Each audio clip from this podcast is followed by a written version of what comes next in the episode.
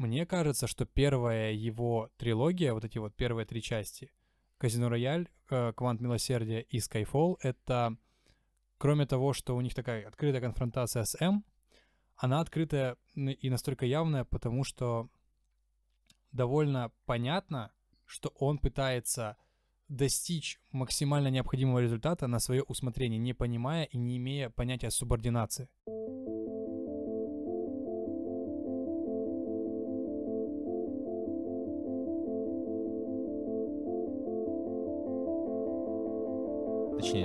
Истории про Крейга. Да. И никто до этого не строил Логически фильмы, нет. Да, логически вот таким вот повествованием, как бы одним, сплош... одним сплошным большим длинным фильмом, как с Ну, Крейгом. Там не сильно было и по плану изначально строить это все повествование одним большим длинным фильмом, потому что Казино Рояль вынужден был перезапустить франшизу после провального «Не время умирать» или как-то так. Нет, подожди, нет, подожди. Последний сброс нам был... Да, и целого мира мало. И после провального «И целого мира мало», там, где была Мадонна в качестве инструктора по фехтованию, невидимая машина, взрывающиеся алмазы, какие-то вообще Да, лютые там э, баталии на льду с подводными лодками, танками и еще прочей хренью. А Бонд же тогда находился просто в диком состоянии, вот таком вот, как это правильно назвать, кич, наверное, будет наиболее подходящим словом, когда они настолько переборщили со всеми этими шпионскими сверхтехнологиями, которые использует Бонд э, Пирса Броснана, что хоть они и пытались добавить больше драматизма, это ничего не получалось. И вот Крейговский же первый фильм, он был прям диаметрально противоположный. Я не помню в кино, я думаю, ты тоже его не помнишь в кино, мы не ходили, на, скорее Я всего. его видел уже на DVD. Вот. Я уже видел его на DVD где-то году в 2010 Да, или... Нет, я видел его, когда вот выходил еще на DVD «Квантум милосердия». Мгм. В принципе, история про Крейга, она изначально позиционировалась как жесткий перезапуск Бонда и его как бы осовременивание. Потому что уже тогда чувствовался 15 лет назад, даже, не, даже больше, и «Целого мира мало» вышел вообще в 2002 Потом была четырехлетняя пауза, и в 2006 зарядили «Казино Рояль». Да, нас еще ж э, это интересно наблюдать за развитием Бонда в целом. Я сейчас не про Крейговского Бонда говорю, а в целом про Бонда как персонажа. Потому что я помню, смотрел там шестилетним, пятилетним Бондиану с Муром и с э, Шоном Коннери.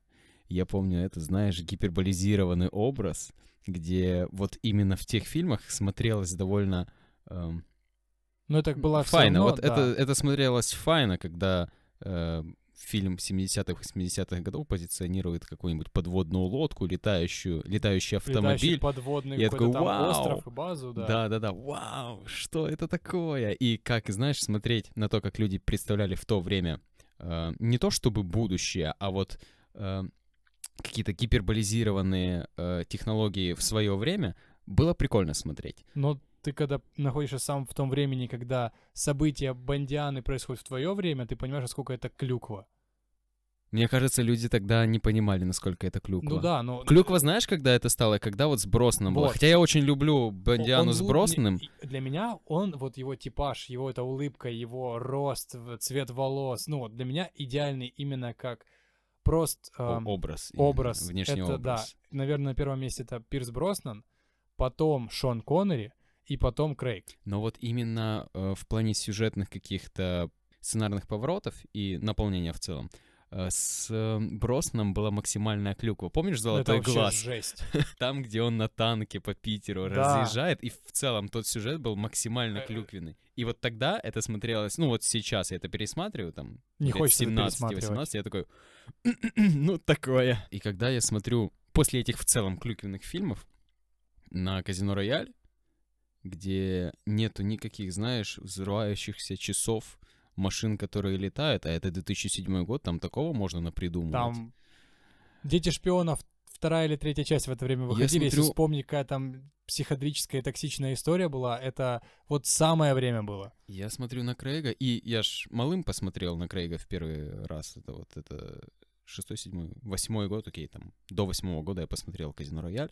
Я так разочаровался в Бонде. То есть я, как э, мелкий пацан, вырос на Бондиане, как на вот этой клюквенной, э, Гиперболизированной, гиперболизированной, да. да-да-да, штучке. И я эту штучку больше не вижу. А там, там просто ряженые, грубо говоря, персонажи бегали в каких-то картонных декорациях и довольно наигранно а выдавали эти эмоции, вот, всю эту историю, там, пять бондов до Крейга, а тут Крейг максимально трушный, реальный, максимально приближенный, мне кажется, к агентам, которые вот в наше время, да и во все время до этого действуют. Впервые можно сказать, что Бонда очеловечили. И когда я посмотрел первый раз «Казино Рояль», я подумал, что это такое? Фу, это не Бонд. И через 15 лет я такой, черт, это, возможно, это один лучший. из лучших Бондов. Вот «Казино Рояль» и «Skyfall» великолепно. Да. Много топов э, сейчас выходило, и много топов составляли по Бонду.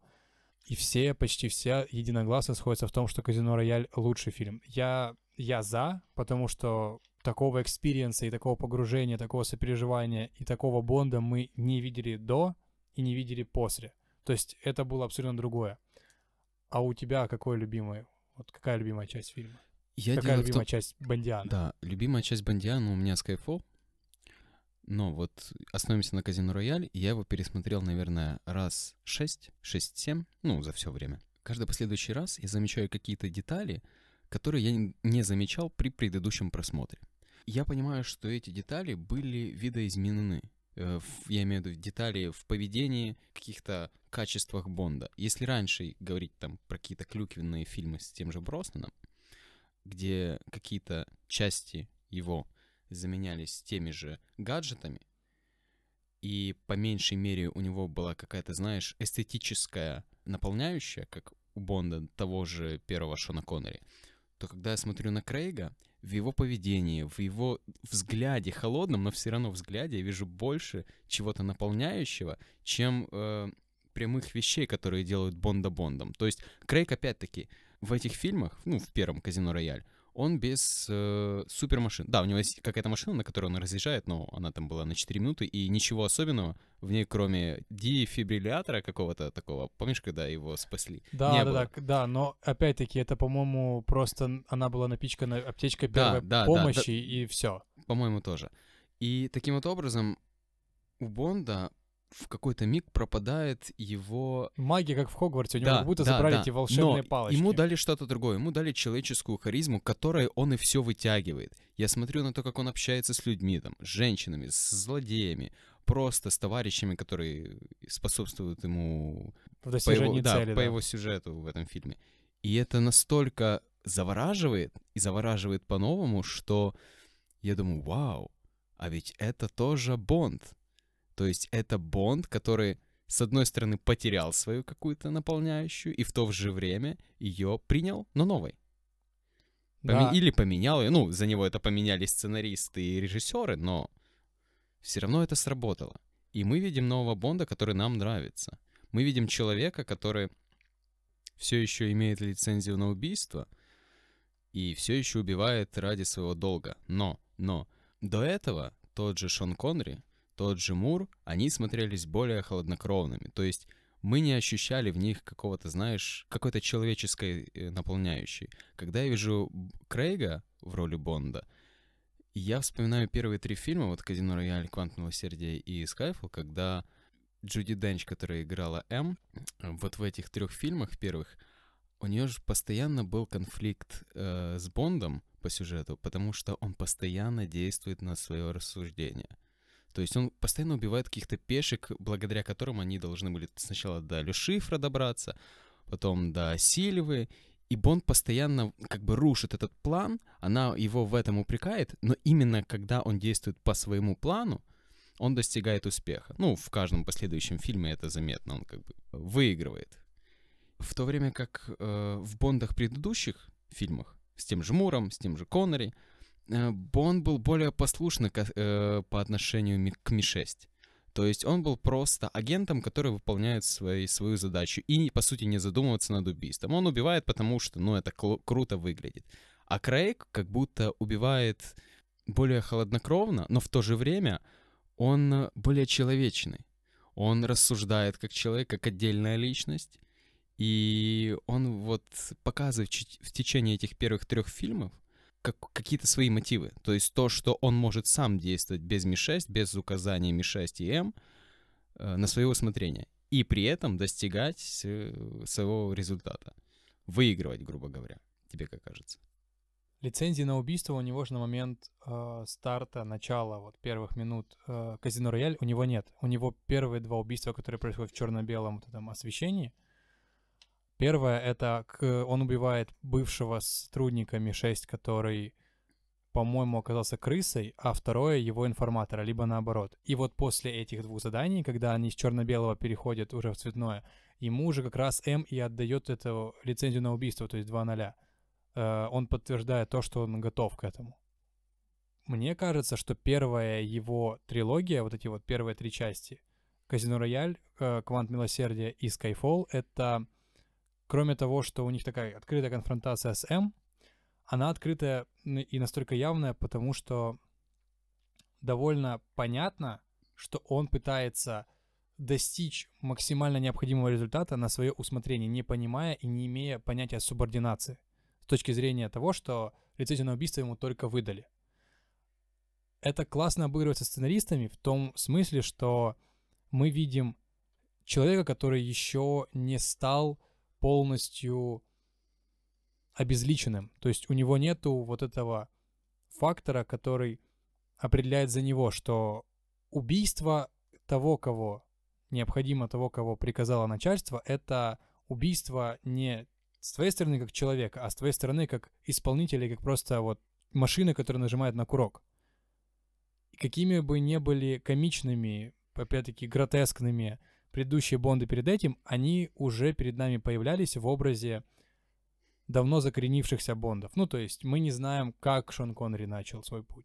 Условно, в... Точнее, Бонд Шона Коннери начал свой путь. Мы не знаем, как Роджера Мура Бонд развивался. То есть мы видим просто их как оторванные... Они вот там напоминают комиксы очень сильно.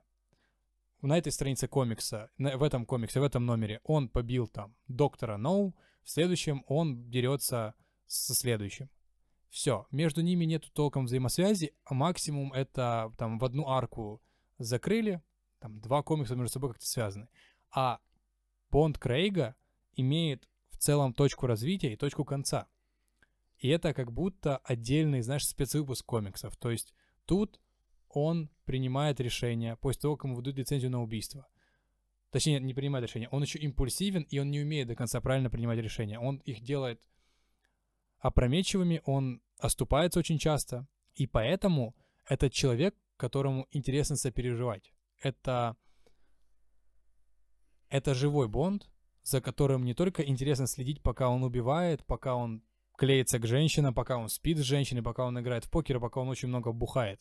Это еще и человек, который в перерывах между всем этим, повторяющимся по кругу, испытывает переживание и стресс или страх, или еще что-то, что не чуждо человеку в процессе вообще вот выполнения и становления как Бонда. Поэтому у меня сложилось ощущение, что у них с М были такие, знаешь, как бы на тот момент взаимоотношения, как у родителя с ребенком в подростковом возрасте, когда он начинает только постепенно, ну, это утрировано, но он только начинает постепенно осознавать свою э, ответственность и возможности в этом мире, на него давит все вот называемое обществом, заданиями, задачами, э, любовным интересом э, и всем подобным. М пытается ему как бы указать, что у тебя есть только одна задача ты исполнитель, ты робот, ты машина, ты не можешь как бы принимать решения своевольно. На этом классно строится конфликт вплоть до финала Скайфола и начала Спектра. Я к этому и веду, к тому, что и есть прямая взаимосвязь между фильмами с Крейгом, то есть в целом Бондом, Крейговским Бондом, в отличие от других Бондов с Коннери, Просном, э, Тимати и Муром. Их и фильм, Лезенби. да, и Лезенби. Их фильмы были как будто по отдельности отдельными вбросами. Да, один и тот же актер, но какой-то связки общей не было. Не было развития истории, как у Крейга. Нет ощущения, что он участвует в этом. Есть ощущение, что он просто пришел на съемочную площадку да. и камеру включили. Мы подходим к тому, мы подошли к этому в этом году, что у нас грядет э, завершение вот этого вот крейговского бонда. И оно должно чем-то завершиться эпатажным. Потому что Skyfall, который был очень-очень хорош и очень хорош для финала бондовского, оказался не финалом. Потом был хороший, ну, такой, мне кажется, чуть-чуть проиграл Skyfall Спектр. Uh, но также неплохой финал для Бонда, который очень-очень переиграл вообще uh, тип Бонда как агента. И дальше мы знаем, что идет финальная часть с Крейгом. И как мы, возможно, заспойлерим, не заспойлерим, э, Бондом в целом, хотя это очень открытый вопрос, может быть, потом с тобой успеем задеть, поговорить. Мы ожидаем от этой части чего-то такого, что жирно поставит хорошую точку. Мы идем с этим ожиданием. И вот вопрос в том, что получили мы их или нет. В спектре, мне кажется, у него у них была ошибка, что даже не ошибка, была попытка привязать уже Бонда к одной даме, то есть к Матильде. Ну, они это и сделали. Или Мадлен. Мадлен. Мадлен. Матильда это так. Сейчас мы заходим плавно на территорию спойлеров. Все, кто не смотрел, лучше сходите посмотрите и послушайте нас потом, либо, либо не ругайтесь в комментариях. Перед своей совестью чисты, погнали дальше. Так вот, Матильда — это дочь Мадлен от Крейга. Суть в чем? Мне кажется, что развитие Бонда было... Его до этого не было развитие Бонда вообще не существовало в как бы рамках Бондиан. Это был просто архетип сексистский, очень архаичный, очень на самом деле закомплексованный из-за вот многих условностей и очень ограниченный в возможностях, то есть в возможностях принимать решения, в возможностях выглядеть иначе, в возможностях действовать иначе. Такой архетипичный герой, который противопоставляется всему плохому и за все хорошее. А в контексте вот Крейга, как мы сейчас рассуждаем, с чем я больше всего согласен, в контексте Мандианы, в контексте Крейга мы получаем взгляд на другую грань, когда он осуждается девушками, что он такой сексист. Вот та же сцена а, с Евой Грин после того, как пытали Бонда в Казино Рояль, и когда его перевезли вот в эту в рехаб. Она mm-hmm. же ему говорит, что... Нет, это Джуди Денч ему говорит, что ты никому не относишься из женщин, там, с любовью, ты просто сексистская сволочь. И вот, вот эти вот важные акценты, что его критикуют, он входит в открытую конфронтацию, у него есть эмоции, он только-только становится этим вот агентом, который не просто получил лицензию на убийство, но и стал носителем лицензии на убийство, что две очень разные вещи, как мне кажется. Это нас наталкивает на одну мысль, что он все равно будет развиваться не только в сфере профессиональной, скажем так. И вот в «Спектре», когда он заходит уже на поле своих детских страхов с э, Ставро Блофельдом, который оказывается его сводным братом, а Мадлен — это дочь одного из наемников «Спектра», ну да, его членов «Спектра» получается. Вот, да. Он оказывается, грубо говоря, сам на стороне зла, скажем так. Утрировано, конечно, но все же он таким образом просчитан человеком, который когда-то с ним рядом рос. И этот человек, оказывается, все время стоял за миссиями, в которых Бонд Крейга теряет близких и родных и любимых ему людей. Вот это очеловечивание, оно тебя даже без твоего спроса и согласия просто захватывает и затягивает. Это здоровая драма, которая присутствует вообще в любых человеческих плоскостях и в жизни, и вот без нее развитие невозможно. А вот тут оно возводится в рамках Бандианы вообще в абсолют. Хотя, конечно, если брать оторвано от Бандианы и просто рассматривать в контексте в целом кино, это, конечно, драма слабая, но это попытки работы с очень архетипичным героем, очень архаичным героем, что немаловажно. Да, и именно в спектре эм, порвалась вот эта вот грань, точнее не грань, а специфика Бонда убивать злодея всегда. Потому что его тип, его архетип, вот если, окей, будем использовать Бонда как, как архетип, его архетип всегда убивал злодея. Э, не передавал в руки правосудию, он сам был, грубо говоря, этим правосудием, он всегда карал. И в этом фильме очень хорошо, очень плавно обыграли это, то, что Бонд отказывается убивать, отказывается убивать своего, по сути, злейшего врага, потому что референс был хороший. Э, Спектр появляется в самом первом фильме с Шоном Коннери, Да, Доктор Ноу. да. Или Доктор Ноу, не помню. Именно тогда уже мы знаем о том, что есть, э, об этом сам Доктор Ноу говорит, э, там, я принадлежу... Глобальная да, сеть, гра- которая, глобальная да, у организация которой есть связи везде. И мы понимаем, что, по сути, это был финал Бонда, который был еще... Для которого была предпосылка еще в самом начале Бонда. Он как бы заверш... Он, у него в руках этот самый злодей, который правит всей этой организацией. Вот, виновник всех твоих бед, виновник всех твоих проваленных или успешных миссий. Все, как бы. И ты его не убиваешь. Ты его отдаешь в руки правосудию, то есть в любом случае ты сам не являешься для него судьей. Ты как бы избегаешь убийства того, кем ты был на протяжении всех этих... два- э, когда у нас был Бонд? 25, фи- 24 фильма Да. на тот момент. На протяжении всех этих 24 фильмов ты убивал. И при виде главного злодея ты решаешь его простить, скажем так, уже красиво, и не убивать. Отдать в руки правосудию других людей. И как бы это уже неплохой финал для человека, который является, которым является Дж- Джеймс Бонд.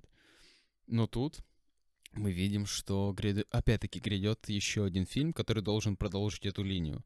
Он отдыхает, о, отдыхает, как бы посвящает свою жизнь уже Мадлен, и оказывается, что не все так просто, потому что э, есть остатки спектра, которые хотят уничтожить Бонда. И Бонд, понятное дело, задумывается над тем, а не хочет ли этого Мадлен.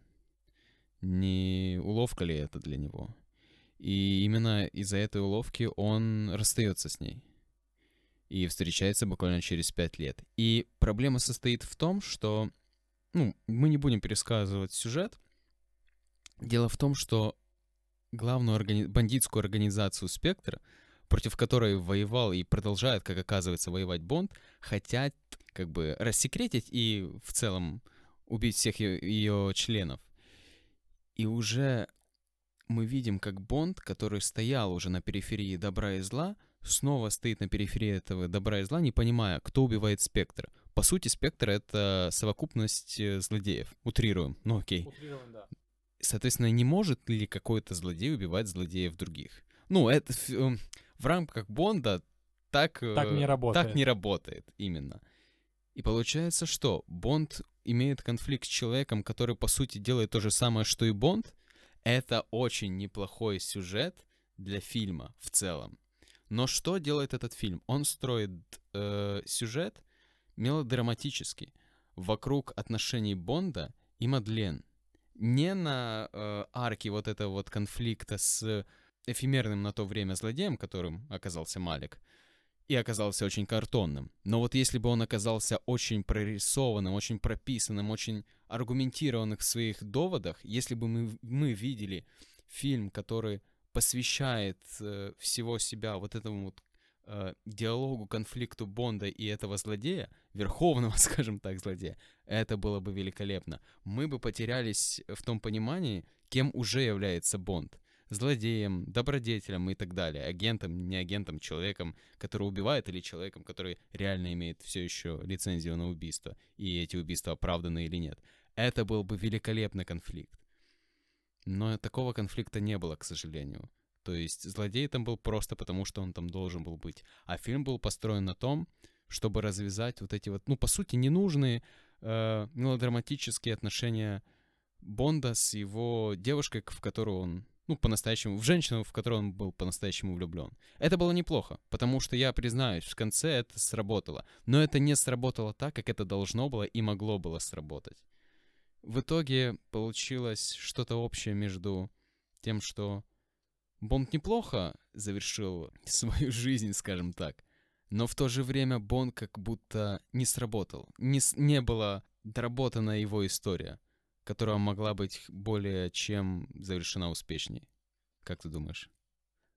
Я думаю, что вообще 24-й фильм, вот, «Спектр», планировался изначально как финальный с Крейгом, потому что, если я не ошибаюсь и не путаю ничего, то Крейг в какой-то момент в Голливуде стал восприниматься, как в свое время воспринимался Эдвард Нортон. который «Бойцовский клуб», «Американская история X» и «Халк». Ну, еще десяток других картин.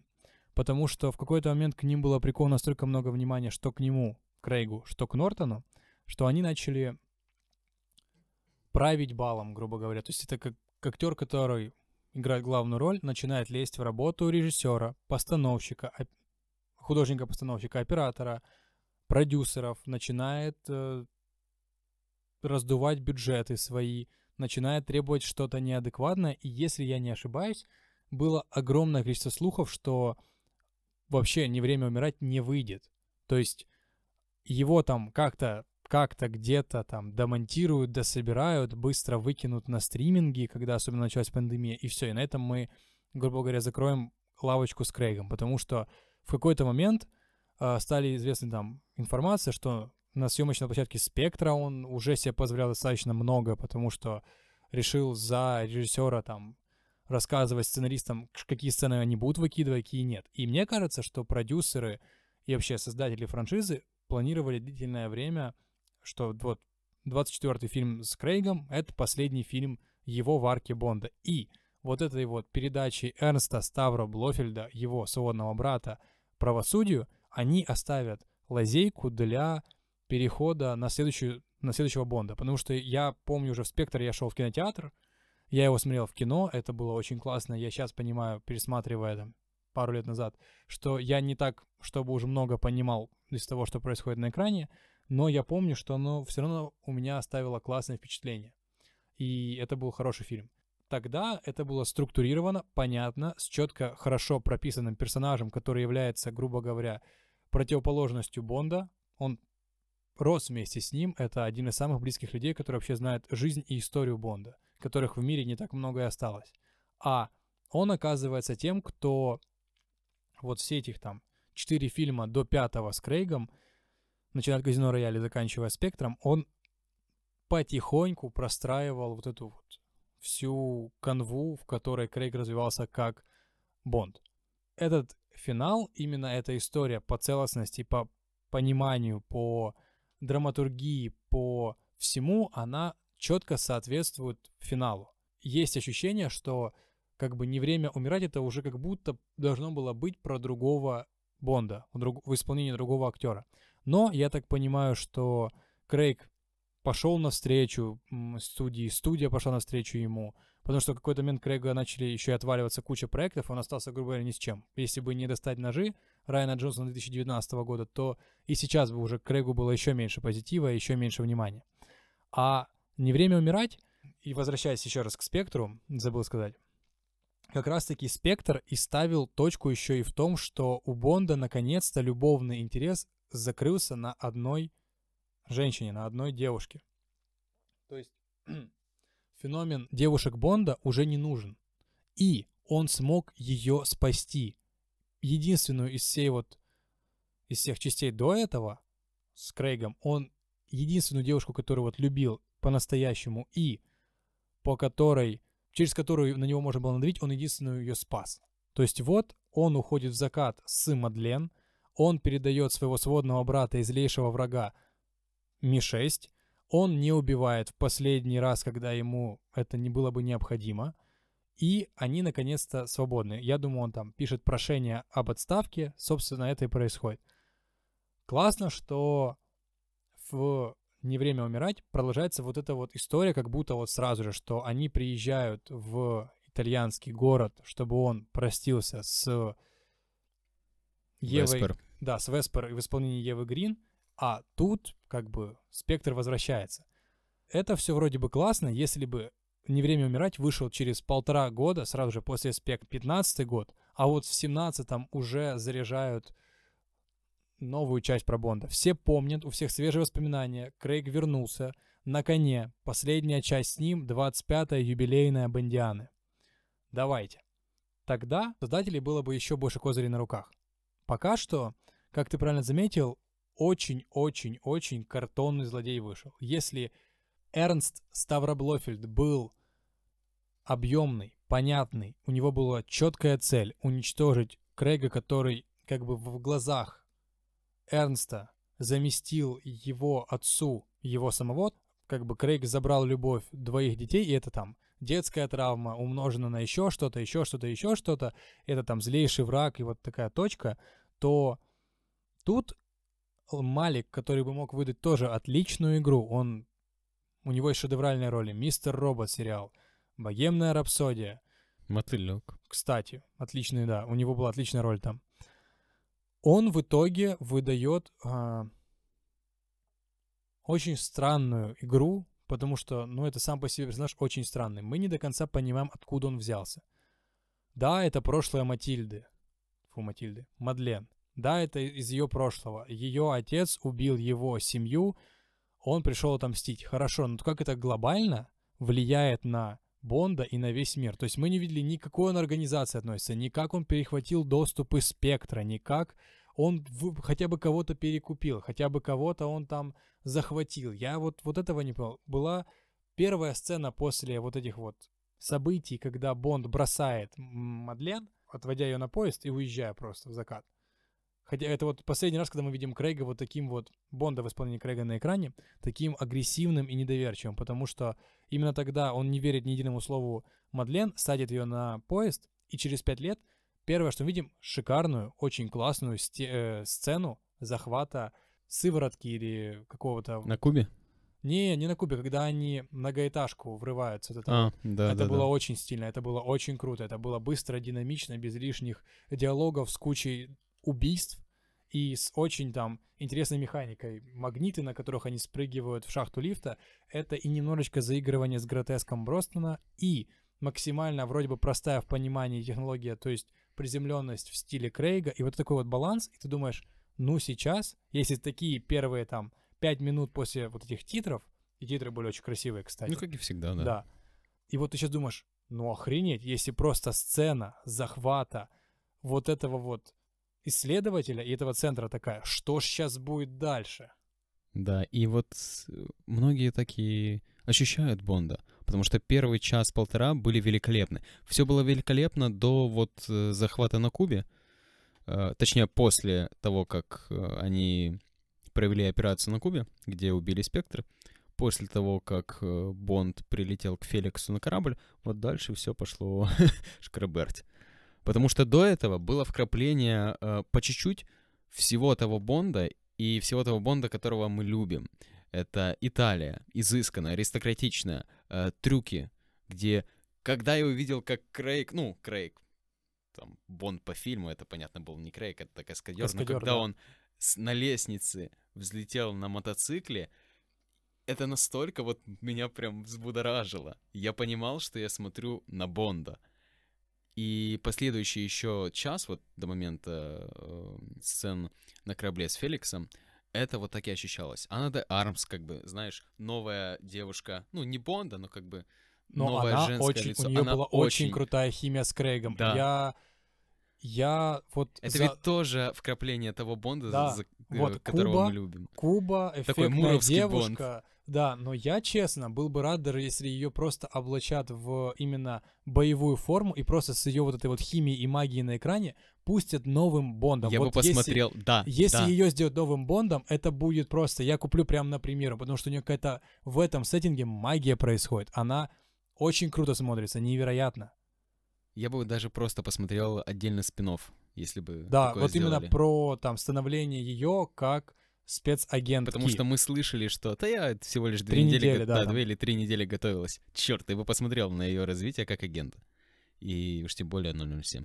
Да, да, возвращаясь к злодею, опять же, мы смотрим на спектр, который в, этом, в, в этой части просто разрывают как куклу всех оставшихся ее членов, как на что-то простое. То есть спектр обесценился. Значит, ну, обесценилось его влияние. Значит, то, что убило спектр, должно быть по масштабам превозмогать.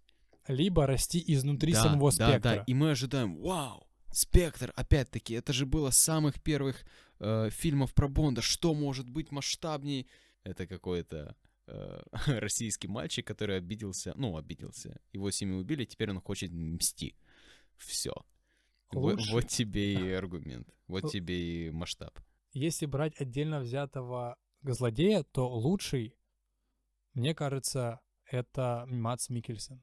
Вот его Ле Шифр в Казино Рояль, он был максимально в стиле Бонда Крейга. Он был приземленный, у него была четкая мотивация. Мы ему даже переживаем, когда его душат вот те наемники, которые требуют его деньги назад. У него максимально военная мотивация. Он играл на рынке, там на фондовом, плюс э, к нему принесли бабки, он там решил вложиться в авиакомпанию, ее разорить, получить как-то так деньги там назад, всех, короче, нагнуть. Тут Бонд предотвращает раз нападение, теракт, два нападения, теракт. Все, у него уже его жизнь висит на волоске, и мы понимаем, на чем строится конфликт, мы понимаем, почему он готов этим канатом забить его во время сцены с пытками просто до смерти, потому что тут либо он из Бонда получает необходимую информацию, и, собственно, мстит, либо его сама по себе жизнь уже заканчивается. Мне нравится злодей Сильва из Скайфола.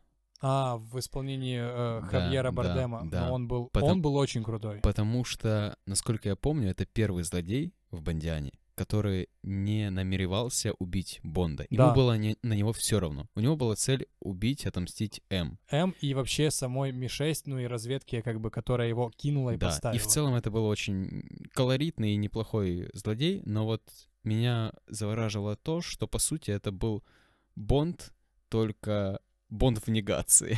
Ну, это Бонд это- просто отраженный. Вот да, все это отраженный противоположную Бонд. сторону, да. цель. У него, опять-таки, нет цели убить Бонда. У него есть какая-то другая цель, и так уж случается, что Бонд и Сильва, этот злодей, сталкиваются вместе, и смотреть на вот это вот их параллельное, э, параллельное повествование их историй, которые сначала идут параллельно сами по себе, и потом переплетаются, очень интересно. И смотреть на то, как их противостояние, в принципе, идет потом дальше, как Сильва не играется с Бондом, а... на- Хорошо, он с ним играется как раз-таки, но он не играется э, с намерением его убить. Он стал на его пути, окей, я тебя убью. Ты пока еще не на моем пути, окей, я тебя не убью. Это, это вот имело место быть, и если бы попытались как-то взять за основу подобный конфликт, если это, ну, это можно назвать конф- конфликтом, просто попытаться его как-то повысить планку, попытаться построить, придумать персонажа, который был бы даже лучше, чем Сильва, чем злодей Сильва, это было бы достойно. Вот опять-таки. Это было бы достойно того, что кто-то в лице злодея разнес спектр. Если бы мы увидели такого злодея, это было бы достойно, да. Да. Козы в рукаве, как бывший агент, которого предали, и он, зная все эти методы борьбы с организованной преступностью мировой, начинает сам становиться, грубо говоря, карателем только без цели очистить мир, а подчинить себе вот этот весь рынок, было бы максимально понятно. И не было бы никаких вопросов, как он действует таким или другим образом. Он бы... Там уже можно почти все подвязать, потому что это спецагент, который все это понимает и, соответственно, принимает решение играть вне правил, что одной стороны, что другой. Был бы идеальный злодей, не картонный в этом контексте. В контексте последней 25-й юбилейной части, плюс последней в исполнении Дейл, Дэниела Крейга. И вот что происходит без него? Без него мы видим, как через полтора часа Бонд снова встречается с Мадлен, которую он, в принципе, бросил, ну и да. И он сразу пылает к ней чувства. Ну, пять лет назад ее бросил, не задумывался о ней, а сейчас при первой же встрече он чувствует себя виноватым. И потом же нас снова кидают в гущу э, их отношений, да на которые, в принципе, все равно, понимаешь? И вот в конце, когда, да, да, мы узнаем, что это его дочь, и Малик так или иначе играется с Бондом просто потому, что у него в руках э, дочь Бонда, да, это все равно сработает, потому что дочери у Бонда мы не наблюдали ранее. И, безусловно, когда мы видели до этого, что с Мадлен у него так или иначе как, какая-то химия была в спектре, типа должна была быть вне «Умри сейчас», не время умирать, э, мы должны этому поверить. Ну, частично мы верим, да. То есть это срабатывает. Это сработало на меня, это сработало на тебя. Но это не так сильно опять-таки сработало, как могло было сработать с катализатором в виде этого злодея. Либо, если бы показали хотя бы то, что Бонд какое-то время, там, маленькую нарезку, либо не нарезку, а хотя бы до 10 минут, разные промежутки времени, как Бонд пытается совладать с собой после от того, как он Мадлен отправил уже на поезде там дальше в Европу. Вот Да. этот бы тоже сработало ведь, потому что ты видишь, что Ему не все равно. Черт, вот Крейг, да, вот он живой, вот человек Бонд, который написал прошение об отставке. Вот он пишет прошение об отставке, потому что он не может пережить утрату Мадлен. Уезжает, покупает дом, вспоминает места, где им хотелось бы с Мадлен купить дом, покупает хотя бы, чтобы как-то частично компенсировать. То есть показать то, что ему было важно связанным с ней, либо как ему тяжело без нее. И тогда ты понимаешь, черт, если он ее сейчас увидит, но ему шклемы сорвет, это же будет уже не хладнокровный киллер. Он и так не был им на протяжении пяти предыдущих фильмов. Все-таки периодически поддаваясь влиянию эмоций. Но тут первый человек, которого он любил, которого он с трудом пережил утрату, через пять лет оказывается сама в опасности, и ему еще говорит его сводный брат в камере, что она как-то причастна к тому, что сейчас происходит. Я бы сто процентов это бы еще эффект не сработало. Потому что мы видим, как Бонд впервые страдает по тому, кто не умер, а кто жив и кого он лишил себя сам. То есть от кого он отказался, от кого он отрекся не посредством смерти, как Веспер, потому что Веспер это... Вот Веспер, она оставляет же следы все еще, вот все эти там, начиная с первого фильма, Да, и вот до шестого везде ее есть след пятого. пятого с участием Крейга, да. И это удивительно, потому что Веспер, которая позиционировалась более-менее как новый тип девушки, находящейся рядом с Бондом. Это уже не девушка Бонда, это девушка, находящаяся рядом с Бондом. И мы с ней познакомились только на короткий промежуток в фильме. Она умирает в довольно нервной сцене, довольно жесткой сцене в затопленном здании в Венеции. А что Бонд, мы видим, все еще по ней страдает, и мы верим этому. И что мы по ней все еще подсознательно как-то скучаем, когда мы видим снова на экране происходящее. Тут Мадлен была два фильма. Да, Лея Сейду отлично отыграла. Да, ты видишь их развитие отношений на экране. Да, все классно. Вопрос не к актрисе, вопрос к сценаристам, которые не смогли, облачив Бонда в амплуа такого семьянина, дать ему еще хотя бы 10 минут этому семьянину, чтобы раскрыться. Вы и так раздули хронометраж до двух с чем-то часов. Уменьшите общий хронометраж того, что происходит в начальной погоне. Она длится, мать его, 20 минут. Потом еще 15 или 10 встя- длятся вступительные титры. Вырежьте чуть-чуть, чуть-чуть отсюда. Добавьте просто вот этот вот момент. Момент, как он страдает по ней. А тут ты видишь уже человеческие, живые чувства, эмоции, ощущения. И еще подкрепить это не картонным злодеем, еще из прошлого Мадлен. Это бывший 007, либо какой-то 009, либо оказывается, что есть еще круче какие-то агенты, у которых не 0, а условно текстовая аббревиатура, и он там X, он охотился за ее отцом. Отец Мадлен отомстил, вырезав всю его семью на его глазах. И Бонд понимает, с одной стороны, его трагедию, как светлежащего Ми-6 в прошлом, у которого злодеи вырезали всю семью. И при этом он понимает, сколько это опасный противник. Этому тяжело не сопереживать. Это тяжело не подхватить. В итоге мы пока получаем а, в общей сложности огромный художественный фильм, в котором есть очень крутая короткометражка с Бондом и Анной де Армас на другом вообще уровне по динамике, по энергии, по химии, по монтажу, по съемке, по даже по отсылкам на э, широко закрытыми глазами Кубрик. Такой же закрытый дом, такой же один в этом обществе, которому он чужд, такой же всесильный основатель этой встречи, который знает, что его противник либо чужак находится в этом помещении. Такой же сеттинг того, что на него все обращают внимание, и им надо кого-то поймать. Только если широко закрытыми глазами Том Кукурузник э, ловит Николь Кидман, якобы, которая ему в видениях кажется, что она одна из наложниц скрытого этого общества, то тут им с Анной Дармас необходимо поймать просто химика или кто он там, биолог или Да, да, он химик. это же невероятно классно. И есть тоже отличные отдельные сцены. Вот есть они. Но в общей сложности это пока что не собирается. Как тебе а, решение создателей подчеркнуть неважность носителя статуса 007? Когда Бонд возвращается, его 007 номер уже передан. Ну вот в фильме они как раз подчеркнули не важность носителя 007, но важность Бонда как такового.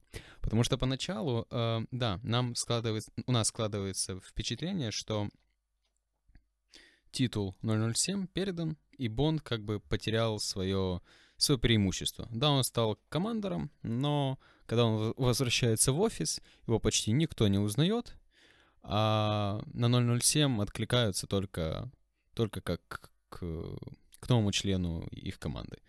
То есть, я не помню, как, как звали актрису. Актрису зовут Лошана Линч. Да, и имя ее по фильму я тоже не помню. Кстати, я тоже. вот, и поначалу мы замечаем, что весь функционал на ней, а Бонд не при делах, разве что он может видеться отдельно с М, то есть какое-то преимущество у него есть, но в конце, э, с ее же слов, э, со слов 007, мы слышим, что передайте командование Бонду и передайте ему э, титул 007, только он его достоин. Нет, нет, там как ты сказал, что это не имеет значения, кто его это носит, что да, такое. Да, ну, да, да. Но всячески э, его значимость осталась.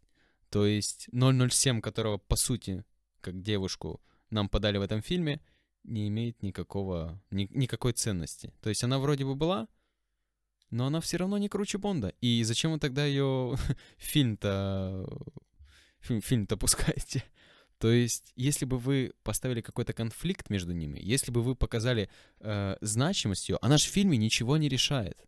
Ты заметил, что на фильме ничего не решает, буквально она просто помогает Бонду.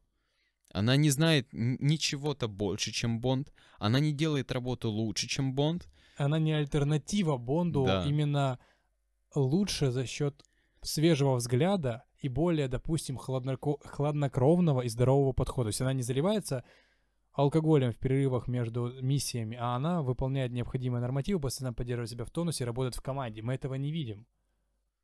Все, на что повлиял в сюжете, в сюжете кто-то из персонажей, для нее не остается места. Вот она ни на что не повлияла. Бон повлиял на развитие. Там.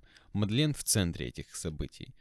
М принимает решение, как э, верховный командир, ну, глава ми-6. Q, он, как всегда, Q, поддержка. Да, Q техник, все. Да. Ты там ну, еще Q есть Анна де Армас, которая за 10 минут общего хронометража с Крейгом... Она, кстати, она, она спасла капсулу, вот. передала Крейгу буквально там пол кадра, и, и этого вполне То есть хватает. Она, она, да, она прикрывает Крейга. Что делает новая 007, я не понимаю. То есть она пытается вроде бы его заменить, но в итоге она не заменяет его, она не спасает его, она просто там была.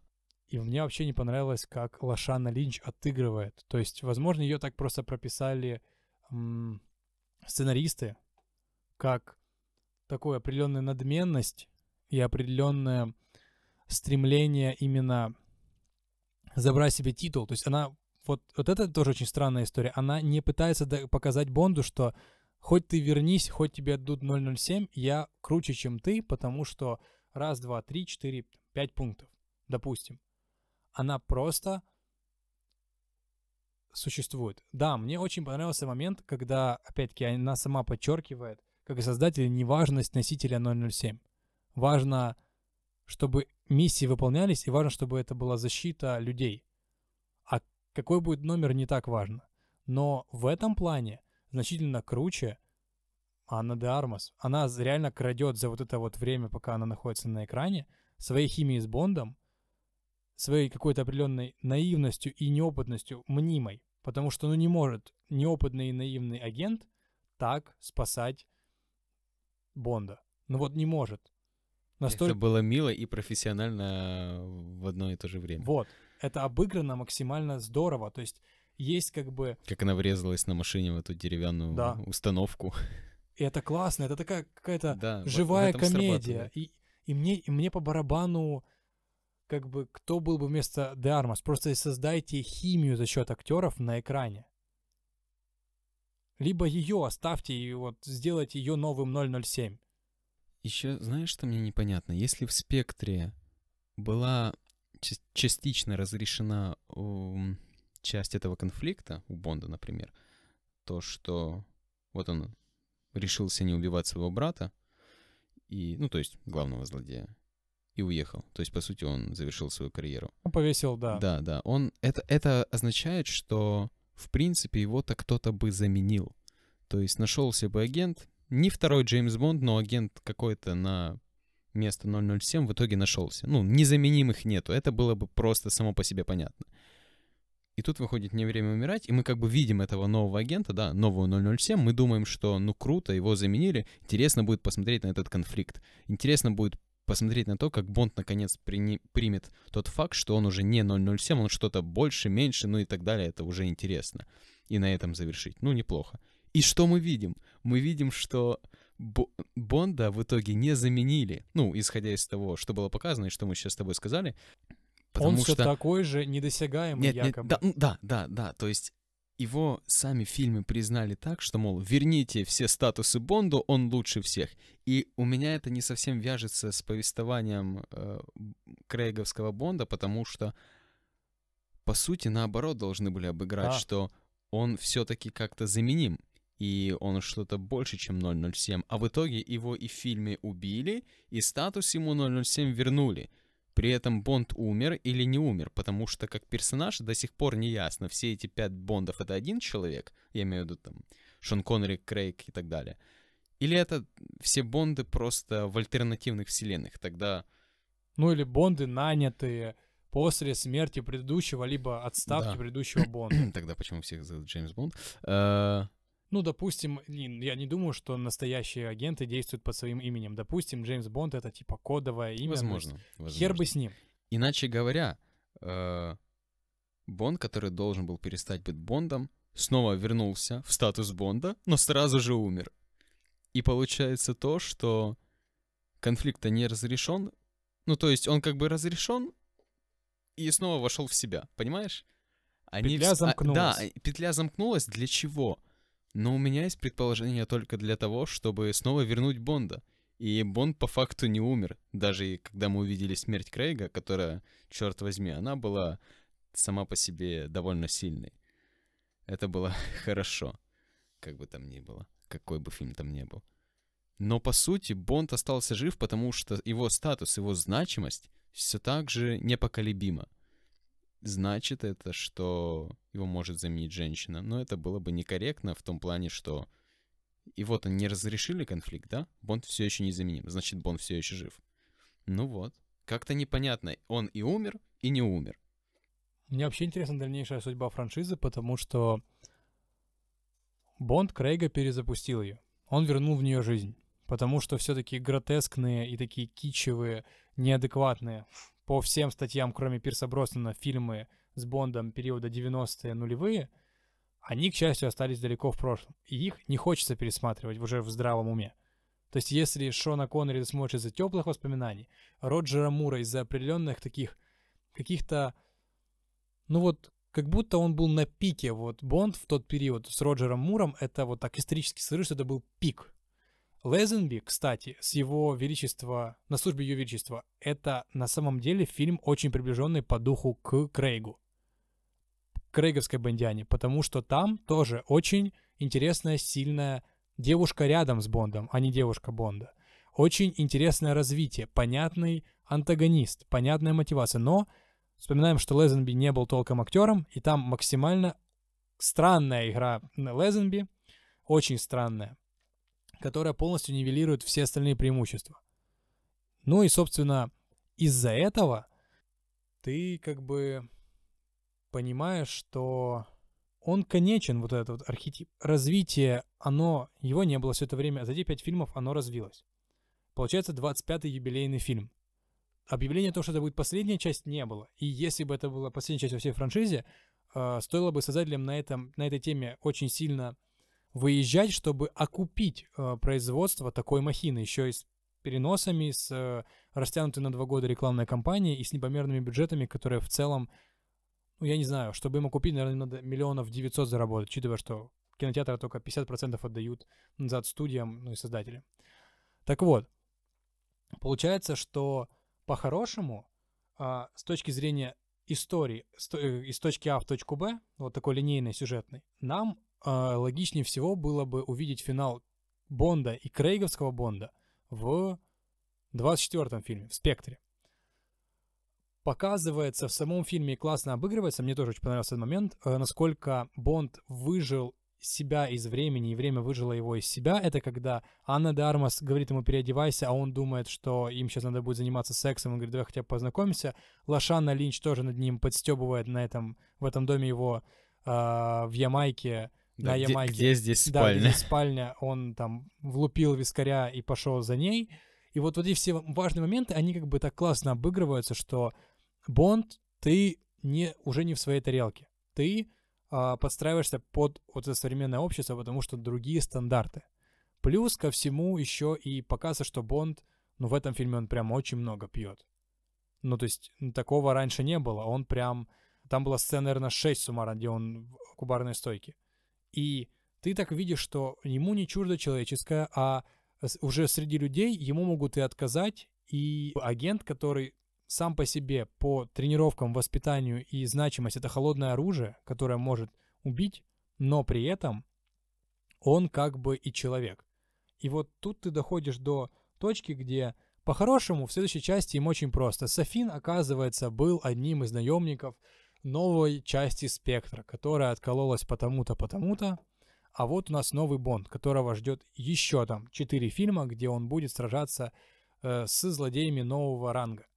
Только вопрос, интересна ли вот эта механика дальше. Мне не критично, если это будет э, девушка, просто сделайте такой каст, который будет как Анна де Армас, или же как та же Лея э, Сейду, то есть Мадлен, потому что Мадлен тоже выглядит эффектно на экране. Она, э, когда малая выстреливает в Рами Малика в этом доме, это тоже смотрится, то есть, вау, она прям с самого начала отцом воспитывалась, как, грубо говоря, следующая в спектре.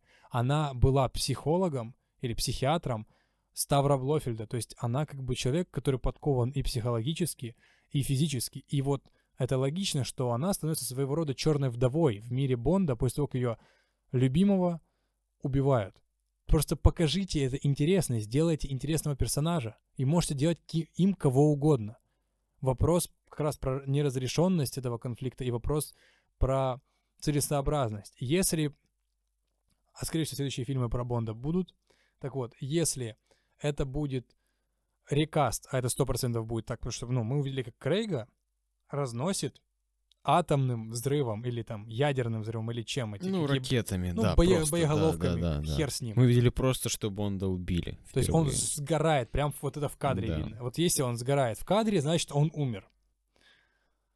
Следовательно, это не может быть снова Крейг. И он уже официально отказался от этой франшизы, и ему 53 года, и дальше тянуть уже было некуда.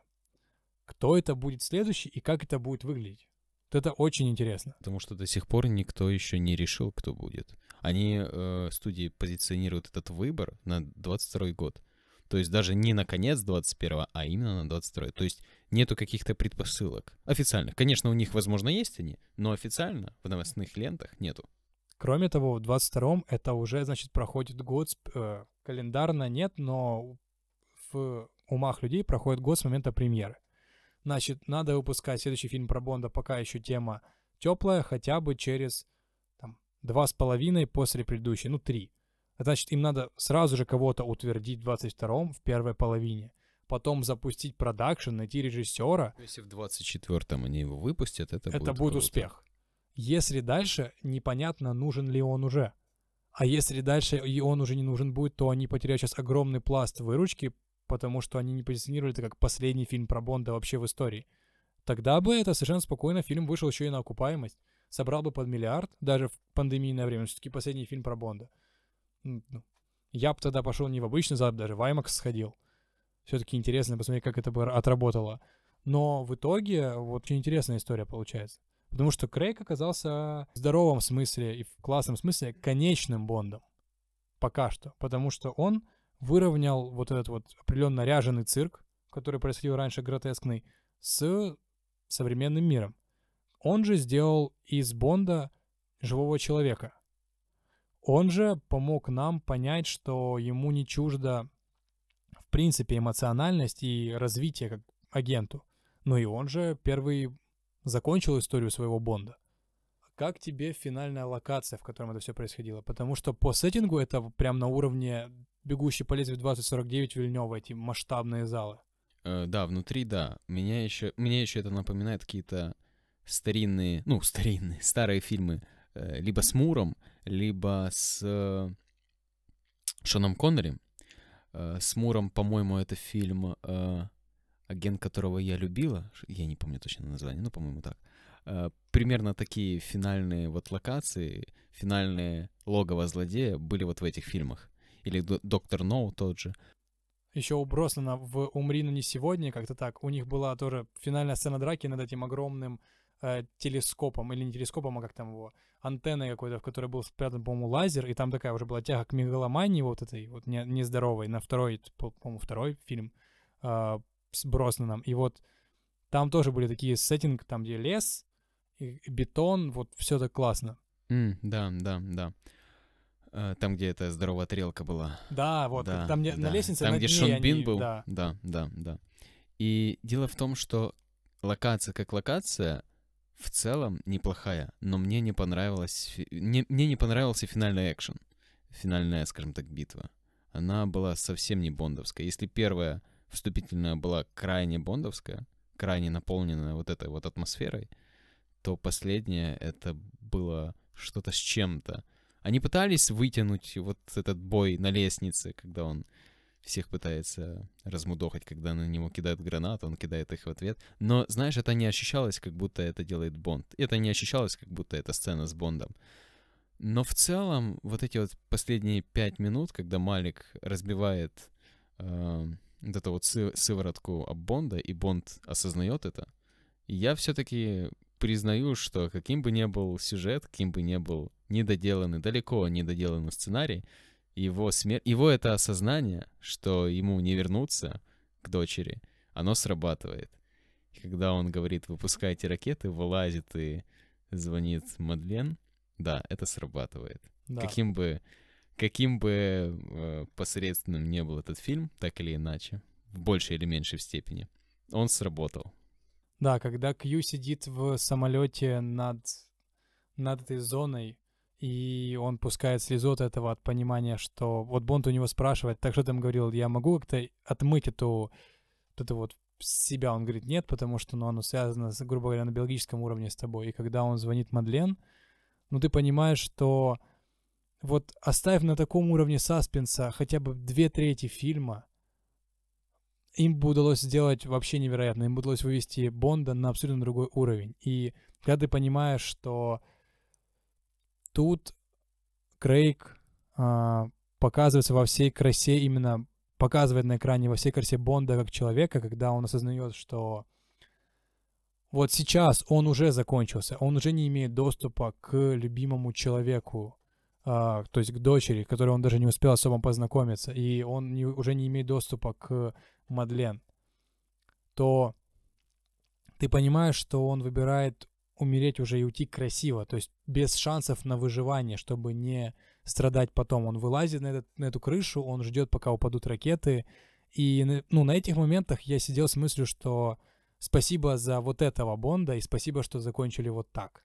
Потому что надо иметь яйца, чтобы попрощаться на экране с таким героем, честной смертью, вот экранной, которую показывают и не которую не пытаются утаить. И вот за это я прям хотел сказать, и все еще хочу сказать спасибо и Керри Фукунаги, который э, режиссер этой части, и сценаристам, ну и, собственно, Крейгу. Это, это был его Бонд, это был наш уже Бонд, это был невероятный путь длиной в 15 или 16 лет, когда там его впервые представили. Я думаю, такого Бонда на самом деле уже больше не будет. Да, поэтому спасибо, что слушали нас. Посмотрите Бонда в кино. Если не смотрели еще. Да.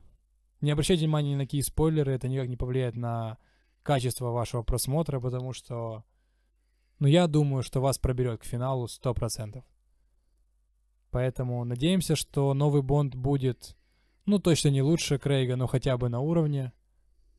И ждем следующих релизов. На этом все. Всем спасибо и Все... пока. Всем пока.